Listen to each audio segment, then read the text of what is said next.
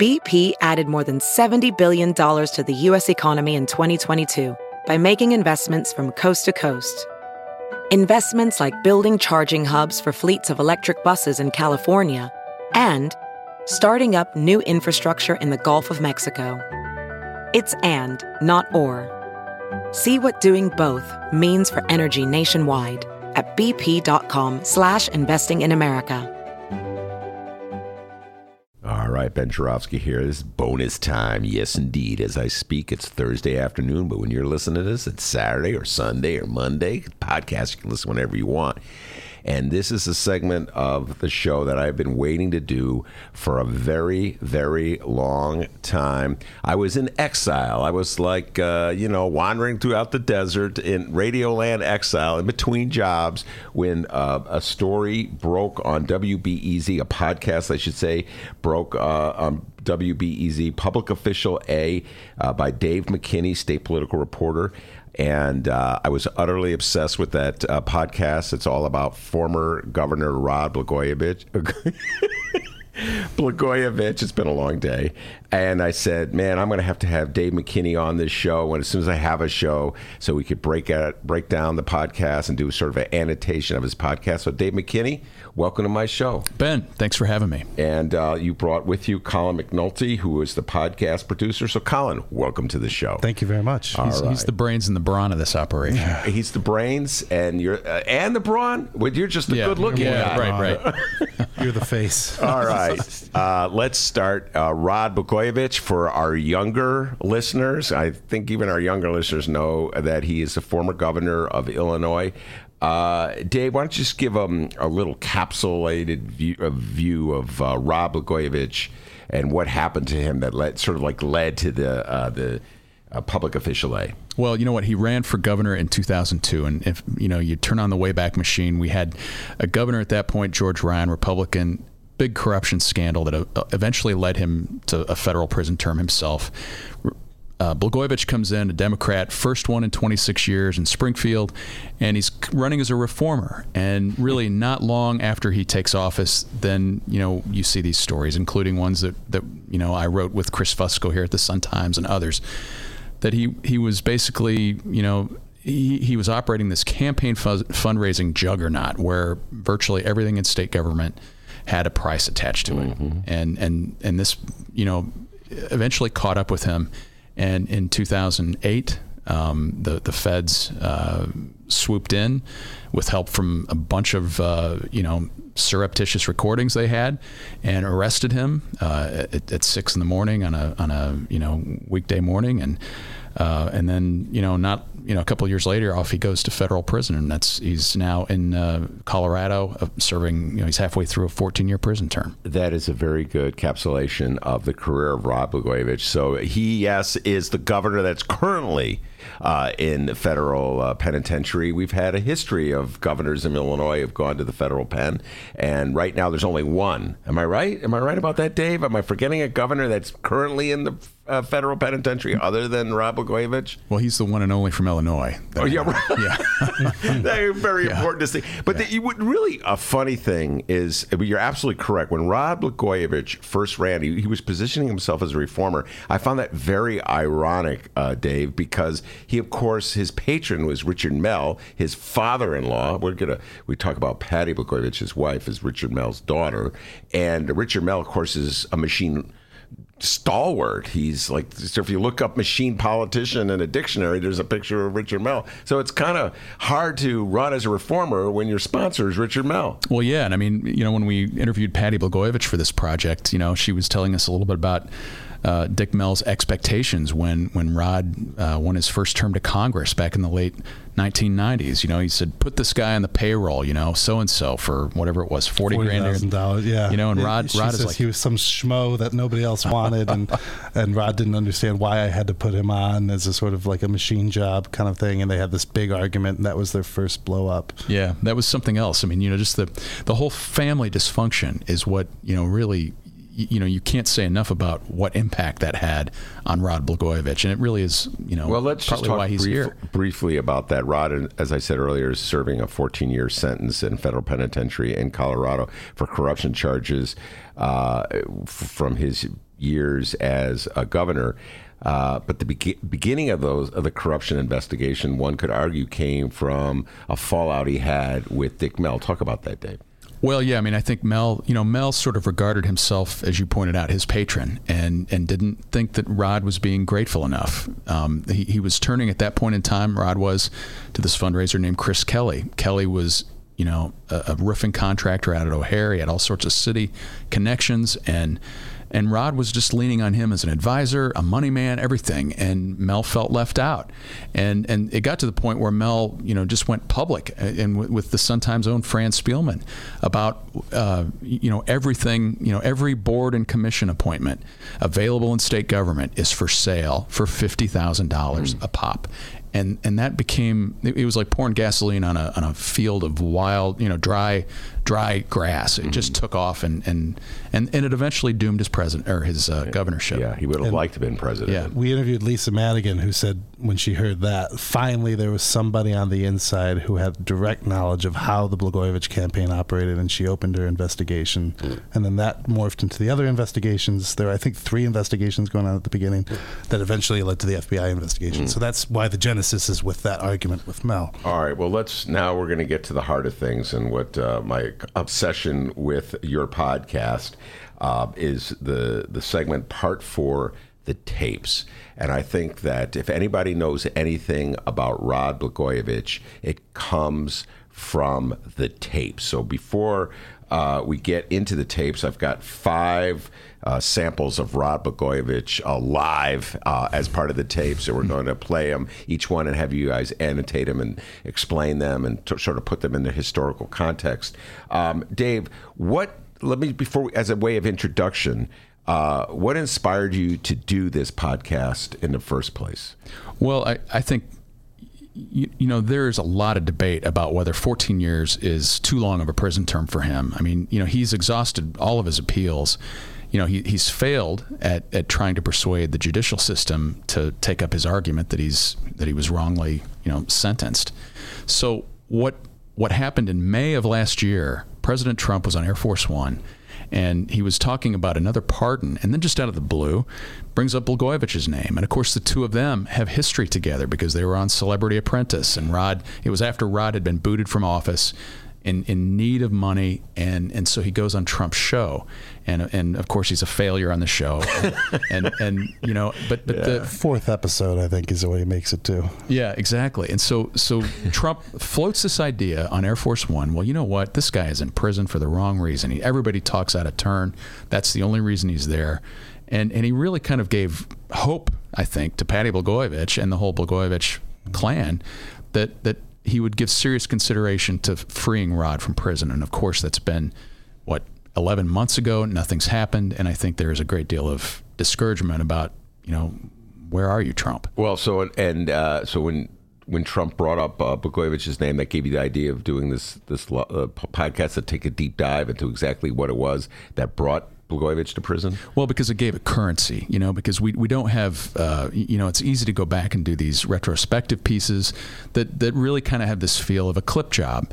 And that's not what this was. We, we, we, we really used the Trump thing as a, as a, platform. Yeah, a yeah. way in to kind of really go back in and remind people what this guy did when he was in office, Blagojevich, and then just sort of you know, pose this question about is did, did he get a raw deal or not? All right. And uh, by the way, one of the few things, and maybe one of the only things that I agree with Donald Trump on, uh, is that I personally, this is me speaking for myself, I'm not speaking for anybody other than myself.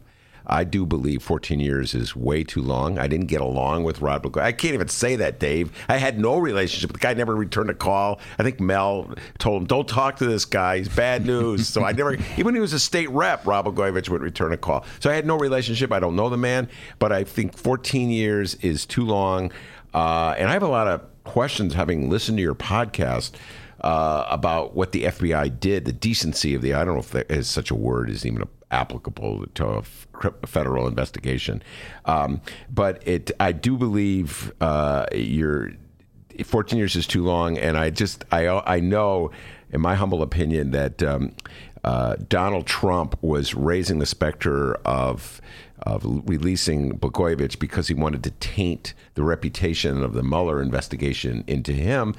Because Mueller, as I learned from your podcast, was the head of the FBI at the time the FBI launched their investigation of Rod Blagojevich, correct? Oh, that's right. Absolutely. He uh, he came to town and uh, you know he he looked at the uh, or he listened to these tapes, some of the, some of which are going to play here in a bit, and and you know we have this anecdote from the former special agent in charge in, in Chicago, Robert Grant, who who had uh, Mueller sit down at his desk and listen to these tapes, and and after they play um, you know, Mueller is just sitting there shaking his head and saying, "Only in Chicago, only in Chicago." no, that, he, yeah, go ahead. He also says, um, "Who's the guy dropping all the Yeah, f bombs?" yeah. and uh, Grant says that's the governor of Yeah. Illinois. Yeah, he- he and goes- Ro- Mueller apparently is not a swearer; like he's a proper gentleman who doesn't use words like that. So it was a bit shocking. to Well, him. I'll tell you what, Mueller's been. Uh, Blagojevich introduced him to the real world, and having investigated Trump now for the last year or two, I think uh, Mueller's learned a thing or two about swearing and uh, explicit language. All right,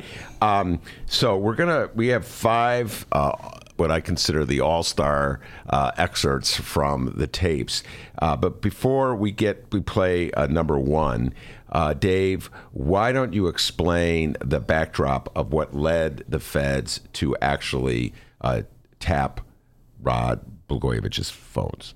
Well, I mean, they had taps in place at his campaign office and in his home, and the, these really, you know, of course, they took a, a, the approval of a judge, and it, it all really sort of started with, um, you know, their discussion with a, a, close family friend of Blagojevich's and, and a, a lobbyist at the time named John Wyma, who um, he was representing a racetrack, and this racetrack had some legislation pending that Rod couldn't decide what to do, and and Wyma was was an intimate part of the or had been an intimate, part of the uh, political operation of Blagojevich, and so he was involved in a lot of the fundraising meetings, and he saw firsthand how it was that that Rod was trying to attach fundraising goals to specific actions, including possibly signing a bill that would benefit the racing industry, and and so you know it was Children's Memorial mostly too. well, and Children's Memorial as well. And so he, he had this uh, situation where, um,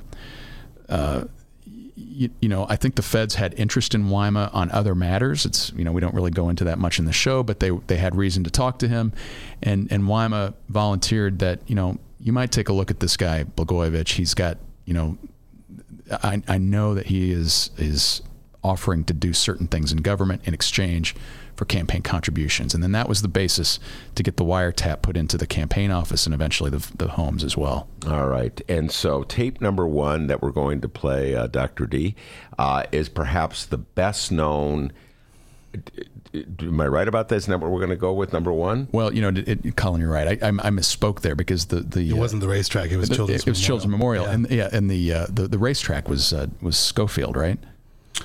Um, I'm blanking on this. Yeah, it's been a while. It's been a while. Yeah, but but at any No, rate, no, it was Lon Monk. it was Monk. Yeah, that's that's right. Monk Monk was the These are all longest. different aids to Rob Yeah, Blagojevich. right, So yeah. But- uh, but- the greatest hits of Rob Wy- Blagojevich. is- Wyma was coming at this through the perspective of Children's Memorial Hospital. Now, to you know, disregard what I just said. Okay. So, so uh, Children's Memorial Hospital in town, of course, a big, big provider of healthcare services for lots of, of needy kids, and and they wanted to get the, the their reimbursement rates from the state of Illinois changed so that they would be paid more. The doctors there would be paid more, and they could retain them easier. And and Rod was wanting to get the CEO of Children's Memorial to contribute fifty thousand dollars to his campaign in exchange for doing this. Mm-hmm. And and you know, Wyma found that he told us to be pretty distasteful, mm-hmm. and and that's that's what he he used to flag to the feds that this kind of stuff was going on. The racetrack thing was a separate. Uh, an, an, another thing that was part of you know that the feds got on tape, uh, it involved another aide, Lon Monk, and and it was a, a deal where uh, they were going to the, the racetracks were going to get money from the casinos to to help prop them up, and and you know Rod was going to sign the bill or not sign the bill in exchange for money. And uh, so this is what led uh, ultimately uh, to getting the approval from a judge uh, to put taps on all the phones. And uh, so he had his office phone, his home phone. What else? Um, his chief of staff's phone, uh, the campaign headquarters. There were a couple of others, um, other people's phones. So these are landline phones, right? We're back Yeah, in the Rod O's. didn't have a cell phone apparently. Yeah. he uh, because he worked at home a lot, so he they just had to do his couple landlines, I think, in his house. Gotcha. Okay. So, all right. So, tape number one is perhaps the most famous uh, excerpt from uh, the wiretaps. Uh, take it away, Dr. D. I told my nephew Alex, he just turned 26 today. I said, Alex, you know, I called him for his birthday, and I said, it's just too bad you're not four years older, because I could have given you a U.S. Senate seat for your birthday. Yeah. You know what I mean?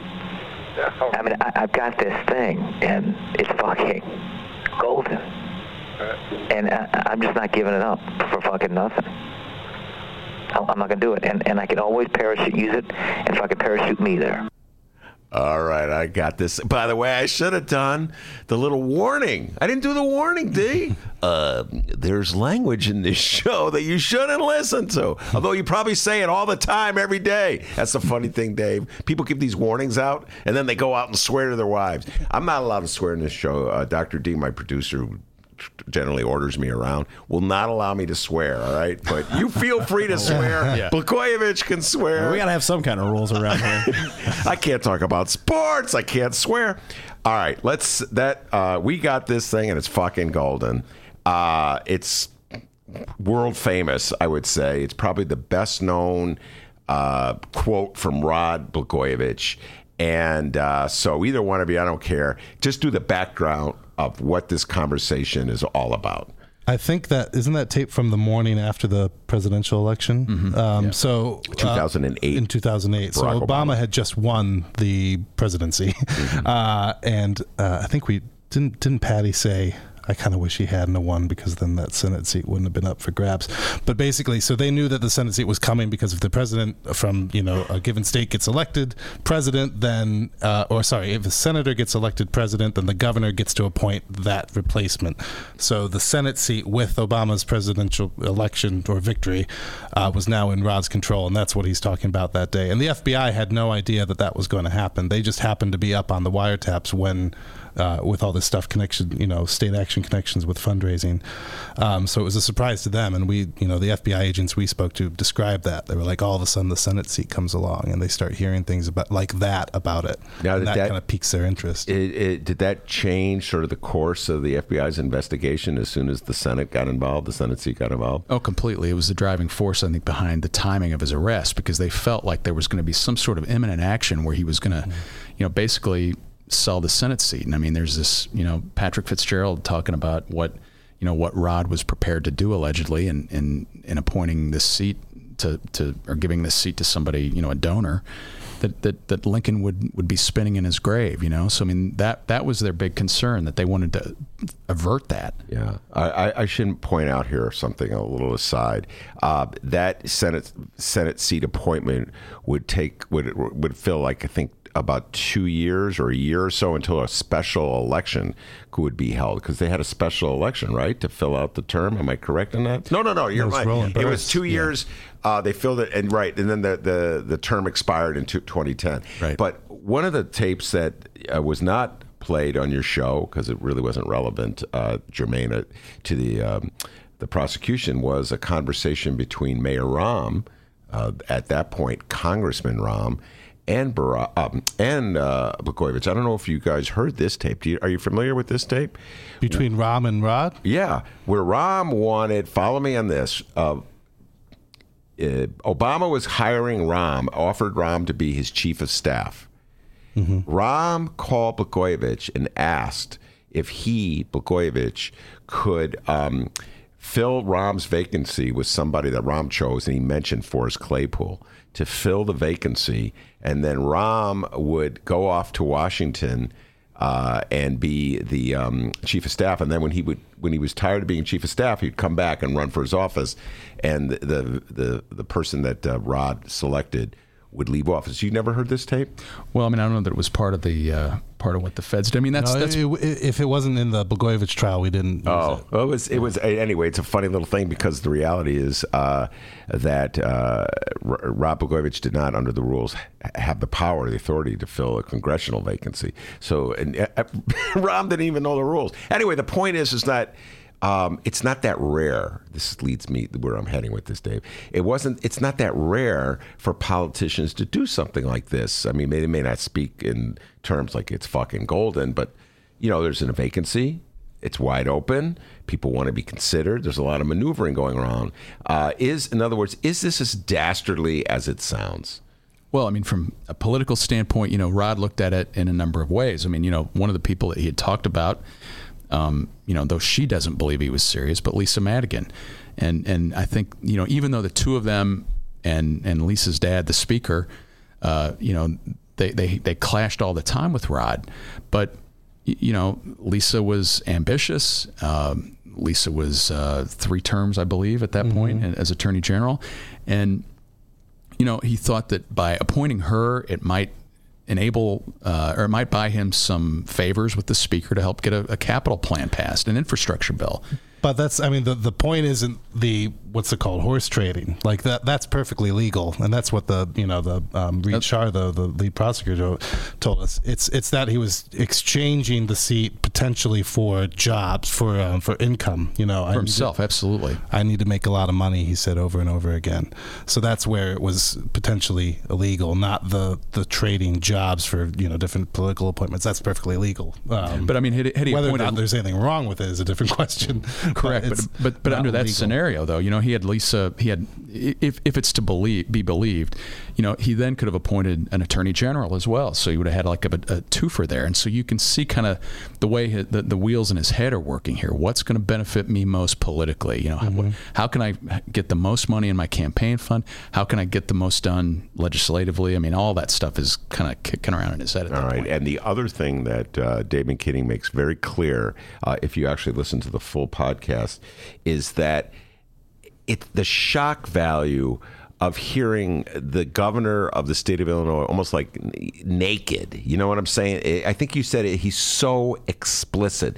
He's so explicit, and that's sort of what is so eye opening, just to hear like this raw, like. Uh, just unvarnished wheeling and dealing side of a political brain, a Chicago political brain, Dave. You understand what I'm saying? We're just seeing it in action and it's there without any attempt to hide or camouflage uh, from public view. Oh, it's so revealing. I mean, how many times you know would we like to hear, you know, uh, you know, one of the mayor Daleys talk like that, or the Speaker of the House? I mean, you know, you just don't have that kind of access that these government tapes provided us into the kind of the way that politicians think. All right, and along those lines, D, let's play this next tape.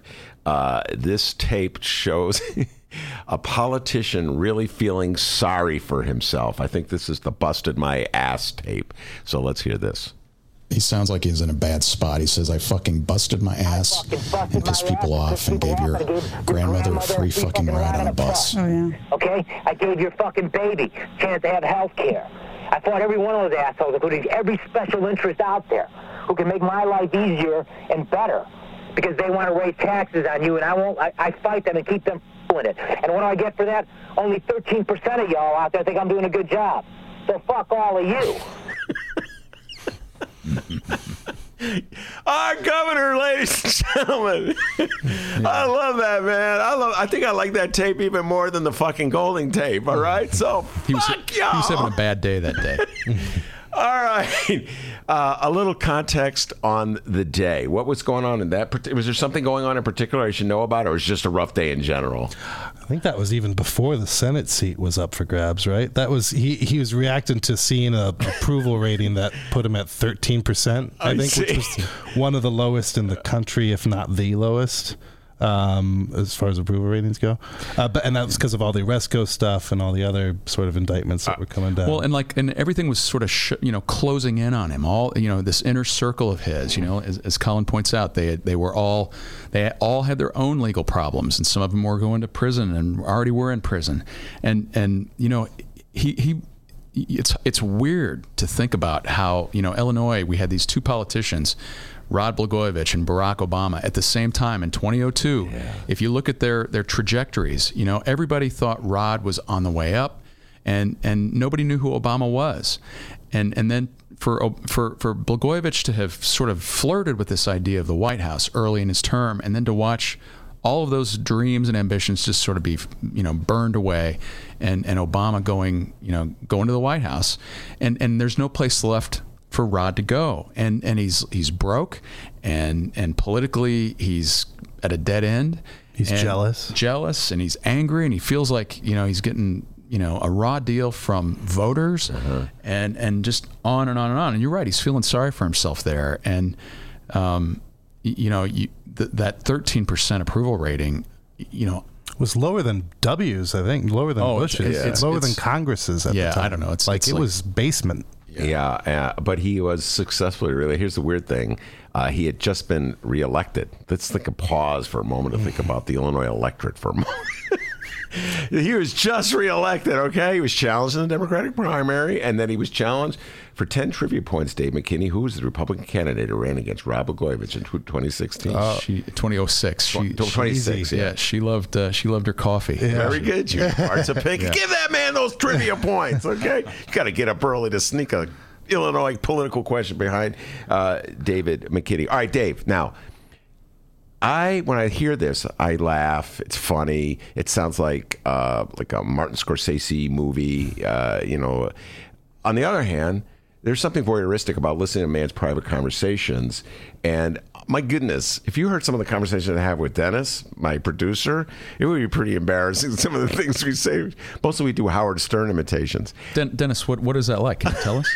I can't talk about that. So, off the record. He'll tell you about the Howard. He does a great Howard Stern. The point is, um, well, what's your feelings about this? You did the podcast. You, you're the one who put these tapes out there to a certain degree.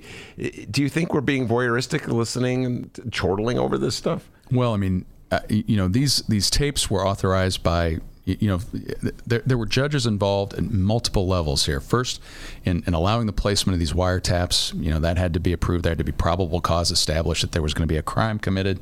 And then don't forget, you get into the trial, and and and Judge Zagel at that point pretty much listened to all of these, and and he made a determination as to which ones were germane to the case and which ones weren't. And you know, Patty Blagojevich uh, lover or hater, you know, she got drawn into all of this because she, um, you know, she was involved in a lot of real estate deals with Tony Rezko, who was a fundraiser who who wound up going to federal prison, uh, fundraiser for Rod, and and so. You know, they looked at her as, as a as a bit of a participant, and she, you know, her name is, uh, you know, she's identified in in the indictment against Rod. Uh, she's not charged, but but it's clear that the feds believe she committed wrongdoing as well. They didn't charge her, but but that's that's really the, I think the overarching purpose in in the feds you know listening to the two of them talk. Now they didn't you know none of them that we heard involved you know just the mundane things that you would hear about you know day to day life in the Blagojevich house, but but the ones where they're talking about well gee if I uh, you know if I point myself Senate to the Senate seat uh, uh, you know maybe you know I could get this or if I if I uh, appointed Valerie Jarrett, you know, maybe Obama would appoint me ambassador to India, and Or you know, there- UN ambassador. right? And there's a lot of jogging around the, you know, Indian. Uh, Well, we'll get to that uh, ambassador quote, one of my favorites. But uh, uh, something else that Patty Blagojevich said, and uh, uh, Rob Blagojevich's lawyers have said this as well, uh, that the tapes that were pub- uh, released to the public, that were played in the trial, and that you eventually got access to. Um, are not don't tell the full story. And I, you actually uh, quoted Patty Blagojevich saying this in your podcast that if the public heard all the tapes, play all the time, there's thousands of hours of tapes, they would see uh, that uh, Rod was uh, innocent, a word I would not normally use in, in any way associated with anybody uh, having anything to do with Chicago politics, innocence. But uh, talk talk about that. I mean, that's a serious issue. That some tape they were uh, some tapes have never been played, and they've only allowed uh, a handful of tapes to be re- released. Talk about that. Well, I mean, that's that's really kind of the heart of their argument um, legally. But you know, the, the reality is they had two trials. They've had a whole series of, of, of appeals where they've raised that point, and nowhere in the entire judicial system has anybody bought into that. You know, and so so it's it's fine to kind of Yeah. you know kind of go down that route, but but you know reality is reality. They didn't get to play them, and if there was something that was truly remarkable in those tapes. At some point, they would have found a sympathetic judge or a sympathetic justice who would have said, "Yeah, you know, you're right," mm-hmm. and and nowhere did that happen. Yeah, well, I just thought I don't know the whole politics of the Blagojevich tapes. It, they arose uh, just recently in the well, relatively recently in the 2018 gubernatorial campaign. As you recall, all of a sudden out of nowhere, the Tribune got started got access to tapes of conversations that Blago had with uh, then uh, citizen, private citizen J.B. Pritzker, of course, now is our governor, and uh, Rauner then used former Governor Rauner used those tapes uh, to in campaign ads to slam uh, Pritzker and, and embarrass him and humiliate him. I mean, how did certain tapes get out and other tapes not get out? I don't think anybody knows how the the Rauner camp got got those tapes. I mean, those tapes would have technically been under seal. So, um, Yeah, Patty's and- side doesn't know. Well, and to be clear, I mean, Rauner, FBI Rauner didn't. know. I, I don't believe the Rauner campaign had fingerprints on that. I mean, this, you know, the, the, the as you say, Collin, these are under seal, and the only people that really would have access to them are the lawyers in the case. And there were many, many defense lawyers uh, who who had access to these. Now, I'm not saying one of them you know, had their own purposes and, and, and had a candidate they favored or disfavored in the Illinois gubernatorial race. But, but you know, the timing of it was interesting because it was when you know the release of it came when Pritzker was in a primary, and you know, I don't know that there was any great um, doubt that Pritzker was going to go ahead and win that primary, but it it created a dust up and it it really undercut Pritzker in the black community. I mean, it was it, some of the things that were being said on that particular tape were very awkward. you Yeah. know. Well, Pritzker then went on his apology tour. I will say this. Uh, I think I pointed this out to you, Dave, when we were talking on the phone. I say this all the time. It's so ironic. Uh, when Donald Trump started talking about uh, possibly uh, commuting the sentence of Blagojevich or talking about how Blagojevich was railroaded and how the same forces of uh, the federal government that uh, were persecuting him, Donald Trump, were the ones that had sent Blagojevich to prison with the same unfair tactics that have very effectively undercut the issue of Rod Blagojevich in the campaign that Rauner was using because suddenly Donald Trump was making a pro Blagojevich appeal to Trump voters throughout the world. And like, yeah, they railroaded Blago, the same people that want to railroad your president. I just thought it was like, wow, man, is Trump couldn't have done a better favor for uh, J.B. Pritzker because you know what? Rauner stopped using those tapes in his commercials, if you remember it. Yeah, I mean they they. I, I mean, you, you kind of have to think again. My theory that, that the Rauner people didn't have direct access to them. I mean, th- they would have been a, a much more effective thing to play in a campaign a month before the election, as opposed to you know way early in the campaign season. Because in a way, it kind of, you know, it, it just it, it allowed there to be a lot of time between the playing of those tapes Yeah. and when voters went to the, the, the polling places. Yeah, he may have pulled his punch too soon. All right, let's uh, uh, let's go to. I call this the Walter Mitty tape. Walter Mitty is a cartoon, uh, cartoon character uh, from the New Yorker many years ago. Uh, who uh, always had these ambitious and great dreams of being something other than what he was. Uh, so this is uh, Blagojevich daydreaming about possibly uh, what is it? Swapping the Senate seat for an appointment as an ambassador. Do I got that correct, Dave? Is that how the deal was going to go down? Yeah, He was gonna, ambassador was what he was, he was thinking. all right, D, play the ambassador one. Now I have this as title as Russian motherfuckers. Is that right? That's Watch your one. computer. Wait, I thought you I thought there was no swearing. in. Yeah. No, I'm breaking my rules here. You Russian motherfuckers. Can you see me? Right, anyway. Um, but those are not reachable. But, you know. I told my nephew Alex, he just turned 26 today. I said, Alex, you know, I called him for his birthday, and I said, it's just too bad you're not four years older, because I could have given you a U.S. Senate seat for your birthday. Yeah. You know what I mean? Yeah. I mean, I, I've got this thing, and it's fucking golden.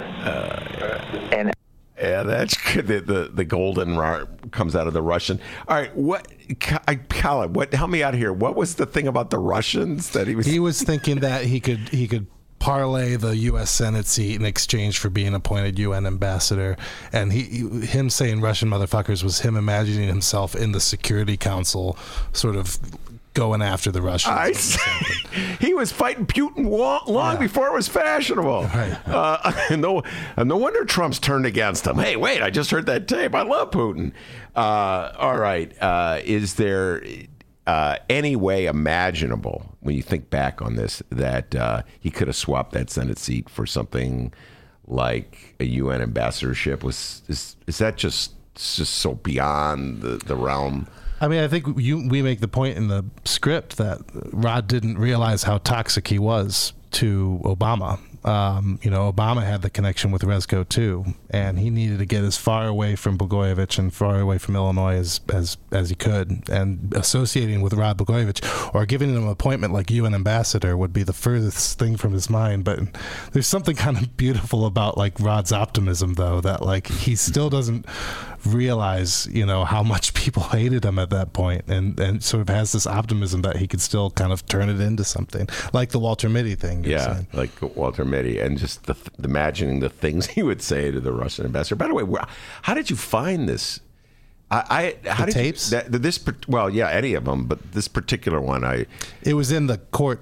It was used in court. So I, I got all the trial exhibits from um, Rob Wildeboer, who's a, uh, our uh, criminal justice uh, editor at WBEZ. He had them all for because he covered it at the time. So I had all. I think it was nine hours of tapes um, that they used at the trial. and we- so you listened to just all nine. I listened to all of them and got through them. And Wow. So David, have you listened to all nine hours too? I don't know if I listened to all of them. I, I thought Collin was doing such a good job listening to them that I, I didn't want to take away from his his joy. so yeah, I've I've heard all nine hours. Well, do you have a favorite? Uh, uh, not to give you a segue, but it's actually the one coming up, Oh, which I is love the. Uh, Oh, all right. Okay. Uh, this one coming up. Uh, this one. All right. Let's just play this one. This is a classic. Uh, I believe this is the world's passing me by. This one. All right. Go ahead. Play it. okay, so what can I get from him? For Patty and me, nothing.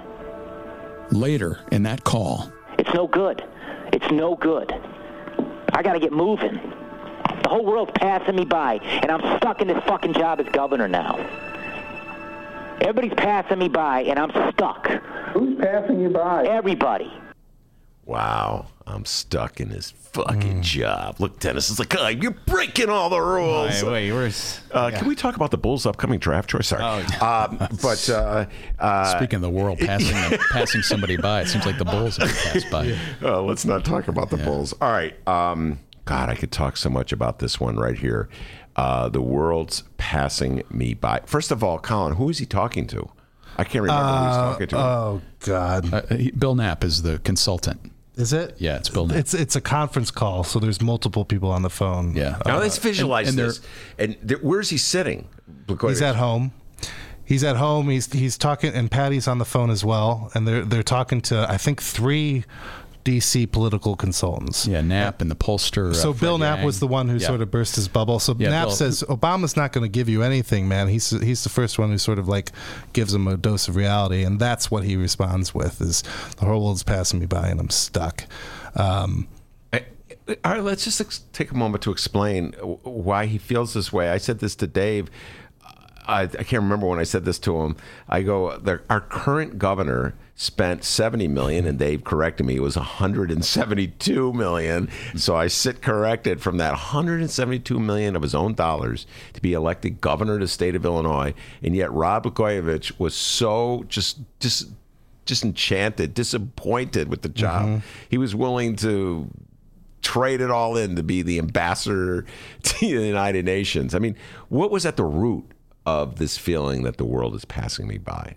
That's Barack Obama. you know, Yeah. largely. And and you know what? One of the anecdotes that, that we play out in other parts of this podcast is how, you know, here's a guy who gets elected in 2006, reelected, and he's he's at Finkl Steel, which is you know now the uh, Lincoln Yards site, which which you have been, and and it, it, it you know he's he's going to take the stage and and give his victory speech, and one of his aides, Bradley Tusk, walks in and.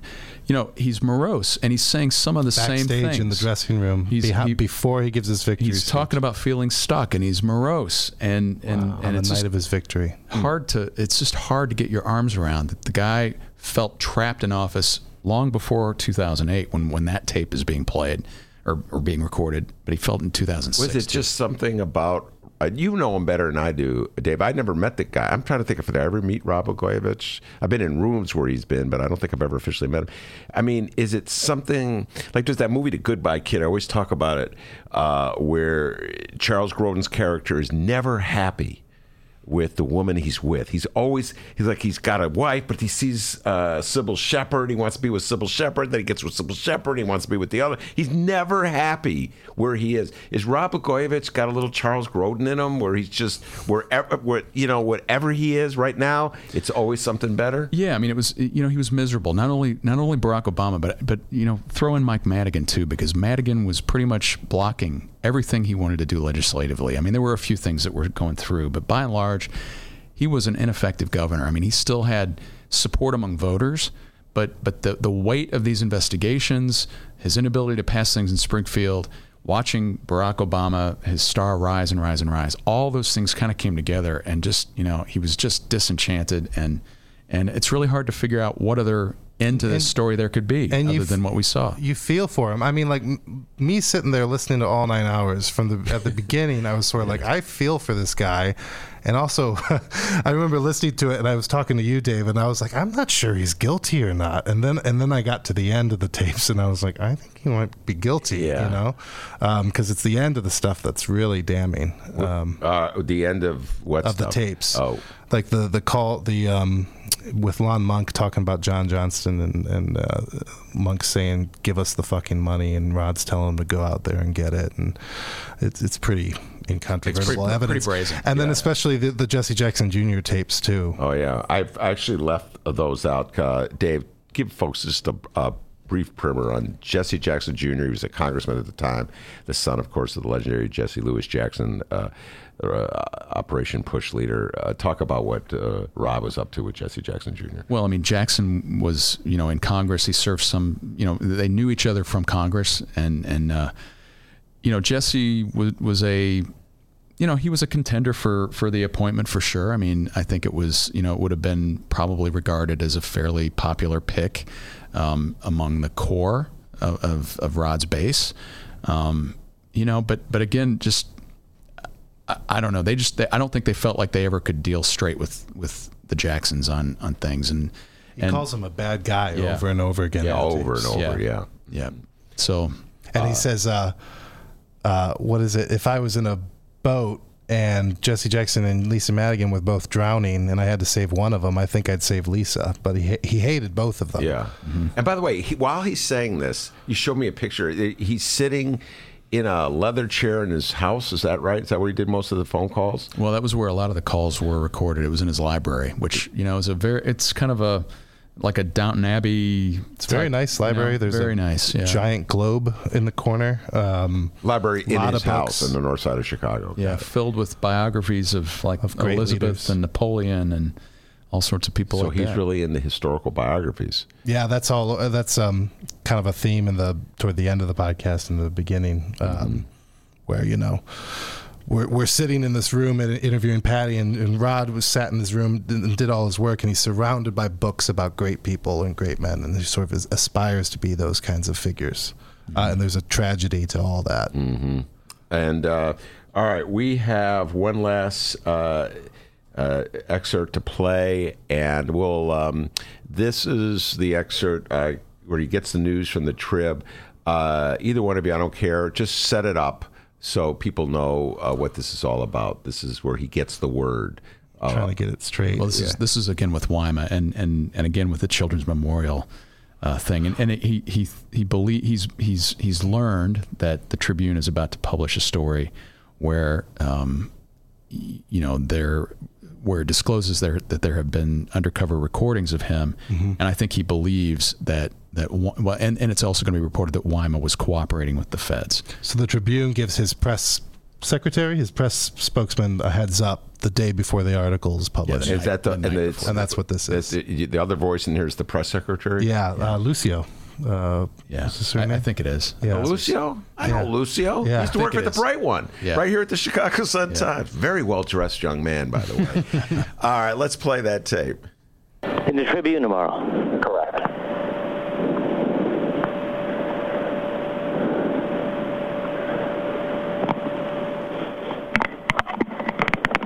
Recordings of me. Yeah, that pause. Uh, that pause.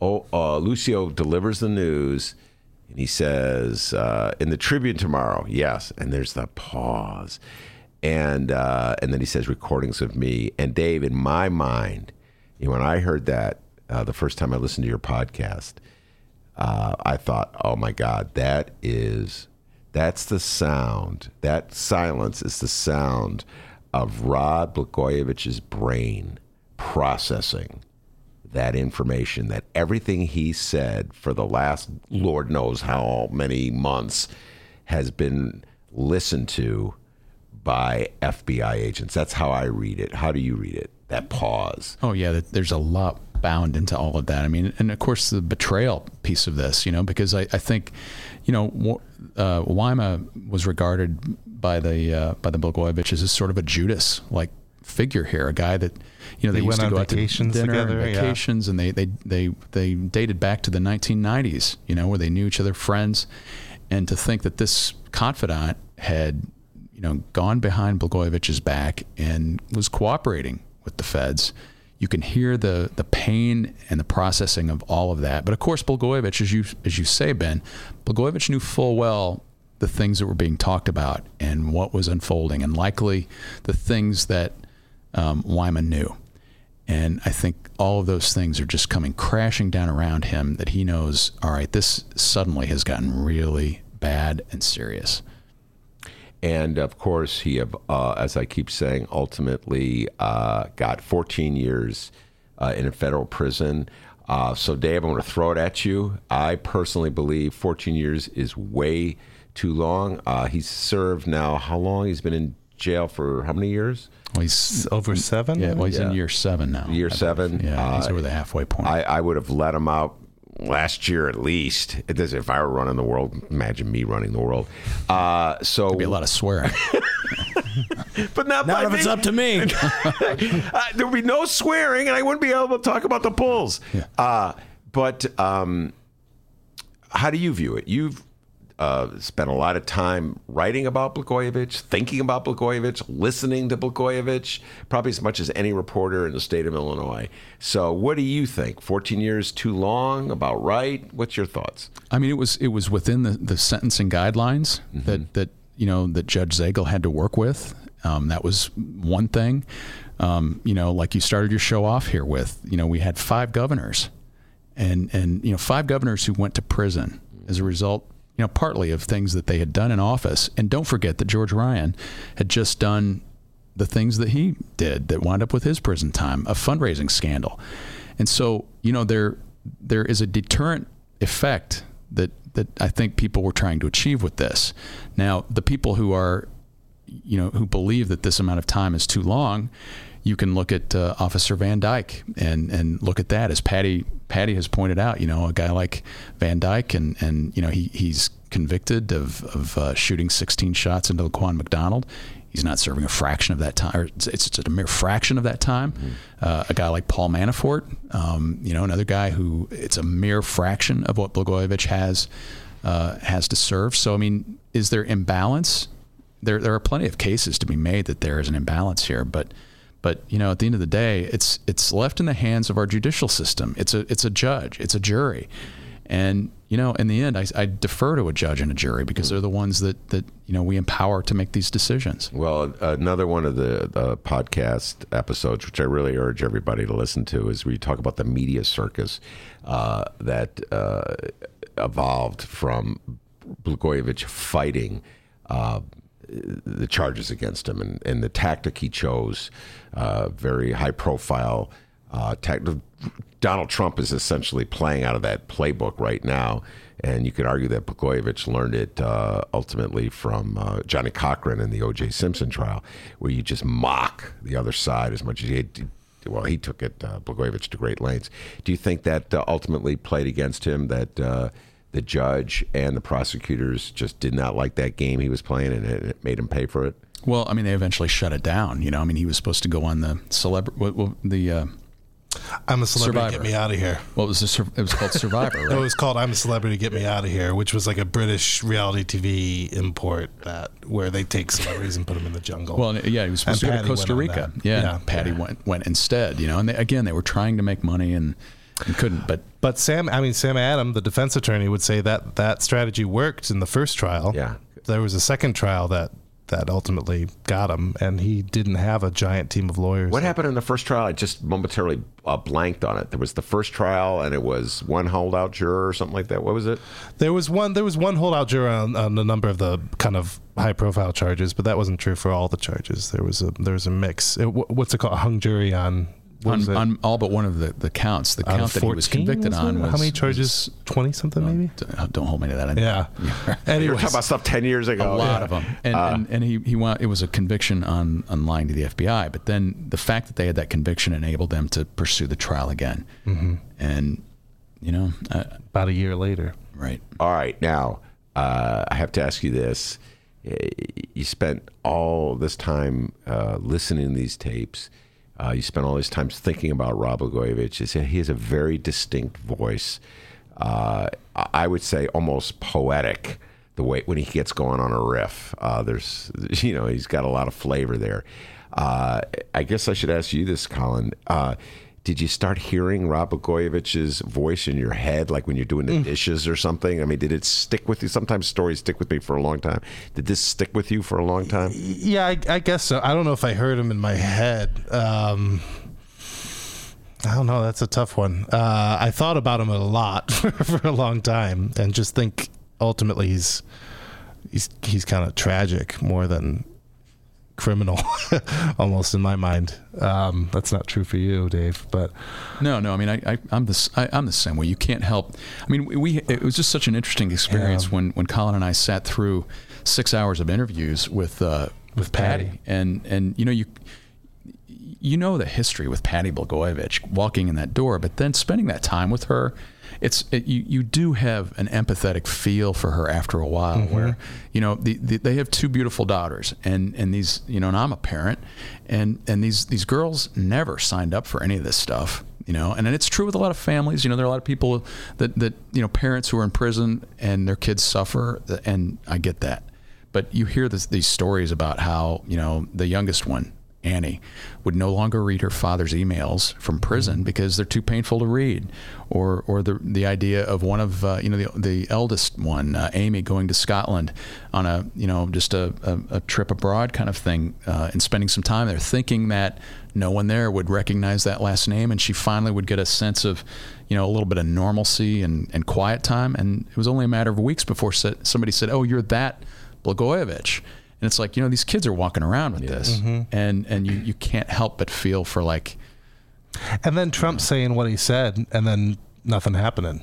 Um, you know, they're they're in this limbo that Well, it- Michael Cohen, uh, Trump's lawyer, warned absolutely everyone in the universe. I don't know if you you listened to this one, Dave. When uh, Cohen gave his testimony to Congress, he warned everybody. You get into bed with Donald Trump, it's not going to work out well for you. Okay, and so ultimately, it just shows you how desperate uh, Rob Blagojevich is. Is that he was looking to Donald Trump uh, for assistance, and obviously, to me, it was a transactional thing in Trump's mind maybe Blagojevich can help me get out of my trouble with Mueller. And apparently he's decided that it's not worth the while or it's not going to work out because you're right. I haven't heard word uh, about Blagojevich uh, since. Um, anyway, gentlemen, thank you so much for coming in and taking the time to share this moment. I cannot tell you what a big uh, fan I am of uh, podcast of your podcast. Uh, do you want to promote any upcoming podcasts, or all top secret? You can't talk about it. Uh, there's, I, uh, yeah, one of them's top secret, but um, yeah, listen to Public Official A, and I'm, thanks for having us, and I'm glad you enjoyed it. Yeah, definitely. All right, they're Apple, gonna. Apple, iTunes, and and where, where Wherever you get your fine where- where- podcasts. yeah, where do you get your podcast, Collin? Uh, you get about uh, Apple Podcasts is the main source for for podcasts. Although my son wherever said if you them. don't put them on Spotify, none of the kids are going to Oh, listen to them. You so. could say to your smart speaker, "Hey, play Public Official." I won't say the smart speaker's name because doesn't that set off everyone's smart speakers? But um, you could get them anywhere you find your fine That would be chaos. Isn't that what they always say? Uh, get it wherever you podcast. Is that what we say, D? it. But folks, you can listen. First, you listen to the Ben Joravsky show. Then you listen to uh, Public Official A. All right, gentlemen, thank you very much. Great job. Uh, as I always tell Dennis, give yourself a raise and take it out of petty cash. All right. all right. Good job. And that's bonus day on the Ben Joravsky show. Take care, everybody. He sounds like he's in a bad spot. He says, I fucking busted my ass and pissed people off and gave your grandmother a free fucking ride on a bus. Oh, yeah. Okay? I gave your fucking baby a chance to have health care. I fought every one of those assholes, including every special interest out there, who can make my life easier and better because they want to raise taxes on you, and I won't. I, I fight them and keep them doing it. And what do I get for that? Only 13% of y'all out there think I'm doing a good job. So fuck all of you.